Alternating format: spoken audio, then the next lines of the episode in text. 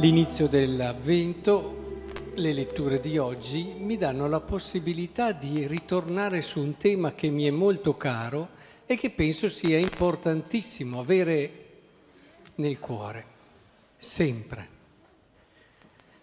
Si dice nella prima lettura, tu Signore sei nostro Padre, da sempre ti chiami nostro Redentore.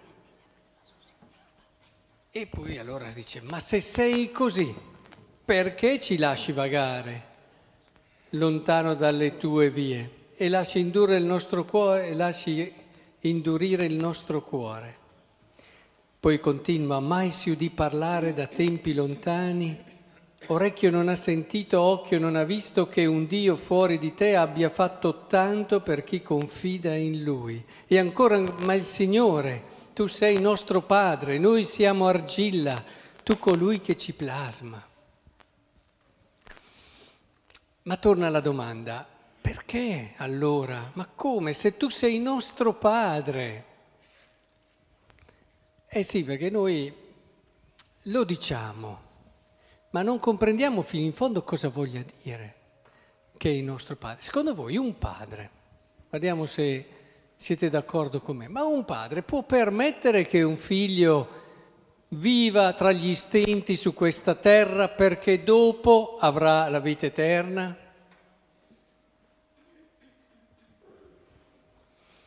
No, secondo me un padre no, un padre vero, eh? una madre vera. E, oppure che sì, sia perché anche il Vangelo di oggi è tutto sul vegliate, sapete come questo vegliare del Vangelo non dobbiamo, lo, lo ripeto spesso, intenderlo come siamo ansiosi, eh?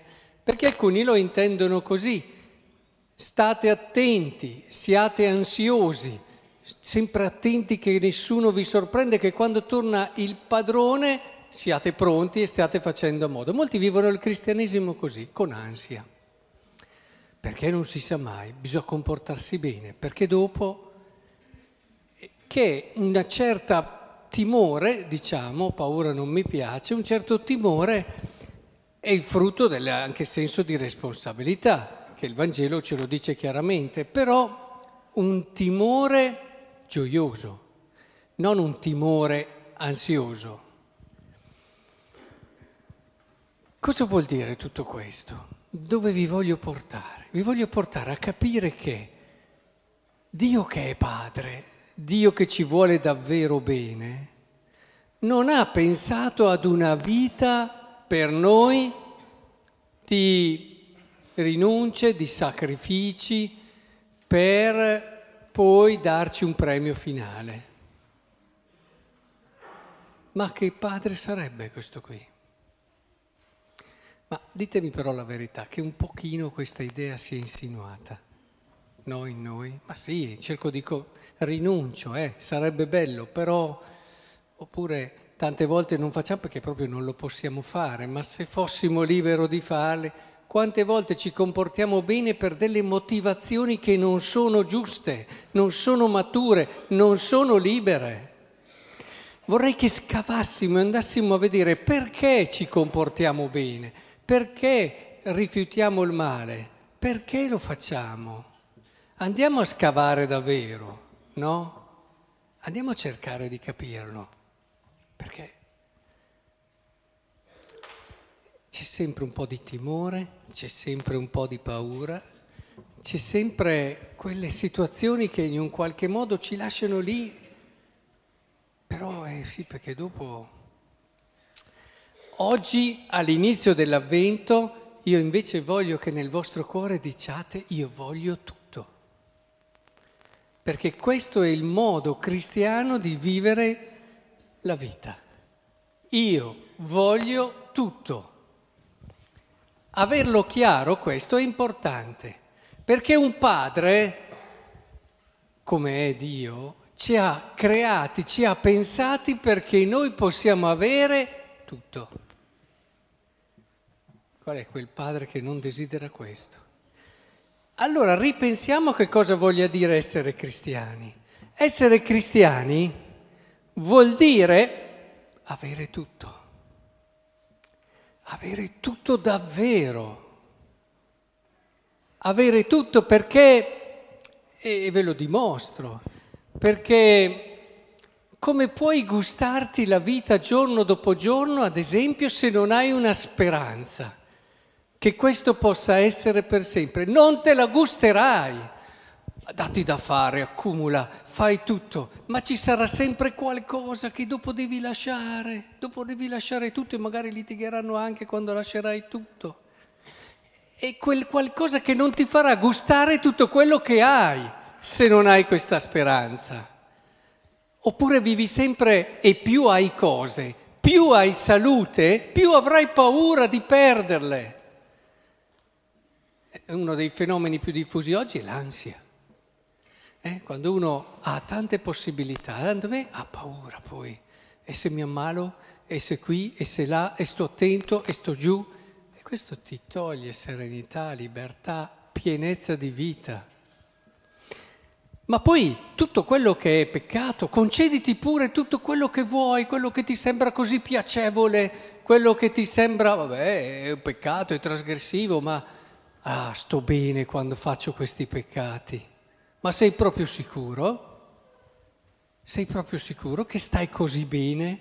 Vacci a vedere in fondo, esci dall'aspetto emotivo, dall'aspetto più superficiale. Siamo proprio convinti che l'uomo nella sua verità si realizza in quei momenti lì, che la parte più intima e profonda di te è contenta o sei un po' doppio o ti senti un po' diviso dentro.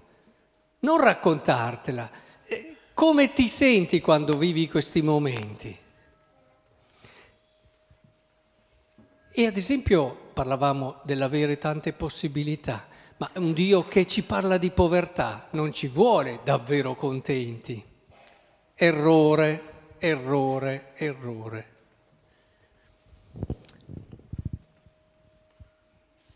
Guardate, è più felice una persona che vive la povertà o una persona che ha tutto? e non vive la povertà, a parte che non è l'avere tutto, non avere niente, ma è il modo in cui lo si vive.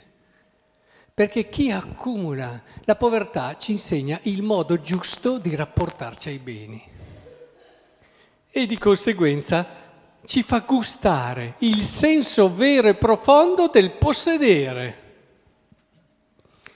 Cioè, io possiedo, poi il cristianesimo è meraviglioso perché tu possiedi, sì, ma proprio perché scopri che l'uomo si realizza nell'amore, capisci che è lì che conta, non è possedere. Vedi che i tuoi beni ti sono dati per amare.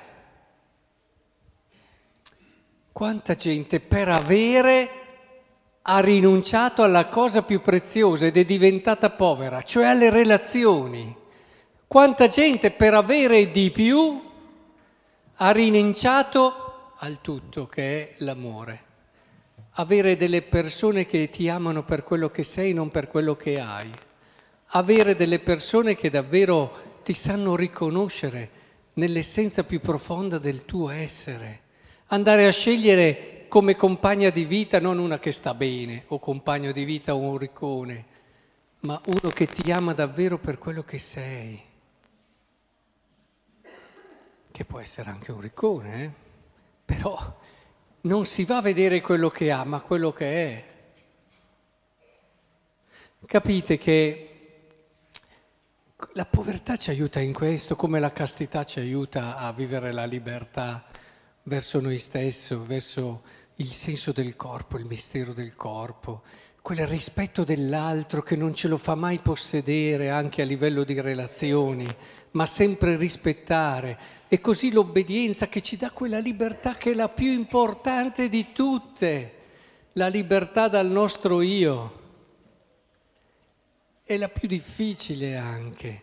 L'obbedienza intesa in senso giusto non è un remissivo, ma è proprio una capacità di vivere con profonda libertà anche la vita e libertà da quello che può essere un attaccamento sbagliato a noi stessi. L'obbedienza è anche apertura alla ricchezza dell'altro, alla sapienza all'esperienza, un non dar per scontato che capiamo sempre noi le cose più giuste. è una falsa sicurezza in questo caso, che è frutto più dell'arroganza o del, dell'orgoglio che della sana sicurezza in se stessi. Ma potremmo continuare, oggi adesso ho citato i tre consigli evangelici, povertà, castità e obbedienza, ma riprendete un po' tutti i comandamenti, tutta la legge di Dio e soprattutto fatevi entrare questa idea. Il Signore mi ha dato il Vangelo, mi ha dato tutto questo perché io sia felice e possa avere tutto. Se in questo avvento noi comprendiamo questo, arriveremo al Natale davvero con lo spirito migliore. Perché ditevi la verità, ma siamo proprio convinti di questo? Io sono proprio convinto che a seguire il Vangelo avrò tutto. Siamo sinceri. Abbiamo bisogno di convertirci su questo. E sapete perché ve lo dico? Perché se noi ne fossimo convinti, io non saprei come fare per farvi stare in chiesa tutti i giorni, per farvi gestire i servizi che facciamo, per fare tantissime altre cose, avremo delle famiglie splendide, avremmo una circolazione di cose. Io le vedo queste cose in voi, le vedo anche se praticamente ancora non ci sono, perché ce le avete dentro, perché ve le ha messe Dio, ve le ha messe lì. Bisogna solo che riscopriamo il Vangelo per la sua verità e allora vi accorgerete che possibilità di bene, di bello c'è in ognuno di noi. Ed è la vita più bella, scoprire le cose belle che hai e le possibilità che hai nel cuore. Ma ci può essere un momento, se provate a ritornare con la memoria, un momento dove avete scoperto che potevate fare qualcosa, che quella cosa lì così bella riuscivate a farla, è stato uno dei momenti più belli della vostra vita. Perché avete capito chi siete, che non siete fatti per il meno e neanche per il mediocre, siete fatti per il tutto, siete fatti per la bellezza.